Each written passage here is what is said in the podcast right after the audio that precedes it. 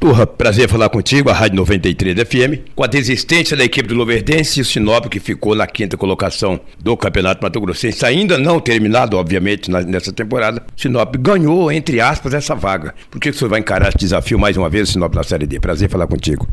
Prazer é meu. Já vínhamos conversando aí com com uma equipe de empresários aí que querem mexer no ramo de futebol, né? Mas a gente vinha conversando pro término do, do Campeonato Grossense. Porém, com essa vaga aí da Copa da Série D aí, é, houve uma conversação e eles vêm para nos ajudar, né? Então a gente resolveu realmente fazer esse, encarar esse desafio aí e quem sabe aí almejar a Série D, que é o que, na verdade, todos que entram para participar de uma Série D almeja a Série C, né? Então nós vamos, claro, nós vamos com os pés no chão, mas a ideia é essa. Claro, evidente que o campeonato da Série D desse ano ele é bem diferente. São oito equipes, jogos de ida e volta, os estados muito longe. O que, que a CBF ajuda ou a Federação Mato Grossense ajuda os clubes? Na verdade, a, a transporte, logística, a logística em si, a alimentação, ela é paga pela CBF. Para nós, é, a gente sabe que vamos, vamos, vamos encarar equipes de, de, de muita distância, porém, em outras oportunidades que o Sinop participou da Série D, nós pegávamos o ônibus aqui na noite, pegávamos o voo em Cuiabá na madrugada para ir chegar até o destino. Dessa forma, desse ano, dessa feita, nós temos vamos de voos caseiros, porque a Gol ela sai de Sinop hoje. E a própria CBF só paga é, é voos através da Gol para a Série D. Então, para nós, apesar da distância for, for mais longe hoje, for maior, é, para nós eu acho que a facilidade vai ser melhor porque nós vamos sair de voos caseiros de Sinop. O senhor falou num grupo de empresários que vai ajudar o Sinop. Se o grupo de empresário é de Mato Grosso, é de outro estado, depende, não precisa falar em detalhes. Eu quero saber se é de Sinop, se é do estado de Mato Grosso ou de alguma cidade do Brasil. O estado brasileiro. Ele é de, ele é de fora, é, de, não, da, é do estado de São Paulo, mas é, a gente também vai fazer, vai, vai fazer um aporte financeiro também para que realmente as coisas aconteçam. É, nós temos ainda dois patrocinadores, dois colaboradores que não do tamanho que a gente queria que viesse esse apoio, mas vai vir. Então hoje à tarde o pessoal está chegando aí, a gente vai realmente definir, eu não, não vou dar mais detalhes de quem são, porque a gente não, não finalizou. Mas é, quando eu autorizei que realmente fosse feito o ofício para que o Sinop fosse, é, realmente participaria da Série D, é porque eu também tive o aval de alguns, então a gente vai realmente para cima. Eu só quero deixar claro que para a população que realmente nós vamos fazer um, um time, uma equipe competitiva para que realmente possamos aí almejar aquilo que é a Série D, a Série C. Dá para se aproveitar alguns jogadores que disputar, disputou estadual?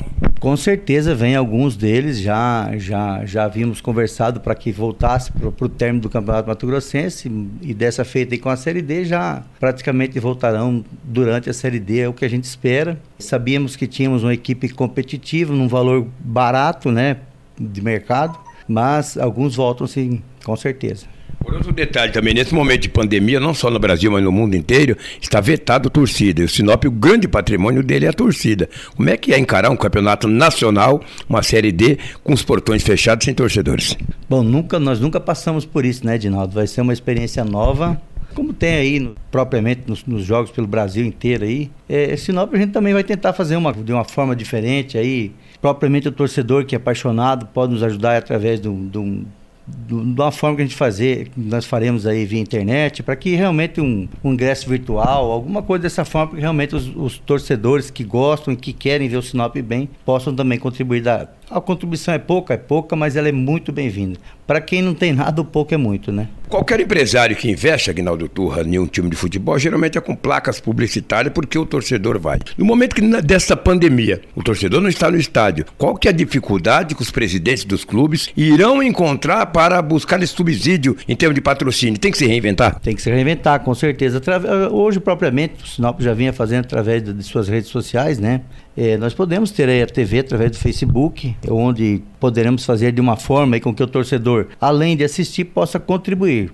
Então a ideia é essa aí. Provavelmente vem um diretor de marketing para o Sinop de fora, para que a gente possa ver todo, todo esse, esse de uma forma bem bacana para que todos possam, além de acompanhar o Sinop, também contribuir. O campeonato falta exatamente 30 dias. O tempo é curto, tem que correr contra o tempo. É, na verdade, a nossa maior dificuldade hoje é o tempo, né, Edinaldo? O tempo é muito curto, mas ainda bem, como estava falando ontem com o presidente do, do União, ainda bem que o Luverdense desistiu a tempo, né? Dura se ele desiste aí uma semana antes, 15 dias antes do, do, do começo do, do campeonato, aí não teria como nós fazermos uma equipe. Mas Como eu falei, volta alguns jogadores, a gente sabe que estão preparados, é, muitos jogadores continuaram seus treinamentos e, e, a gente tem aí um. Espero que esteja preparado como deveria estar, não vão, não vão estar, né? Porém, a gente sabe que o atleta realmente que quer, ele está sempre preparado. Então a gente aposta que realmente os que vêm, venham preparados. Estádio Municipal, qual que é a condição dele hoje para iniciar um campeonato dentro de 30 dias? Cada informação ainda tem que o Sinop estreia em casa, a possibilidade de estrear em casa.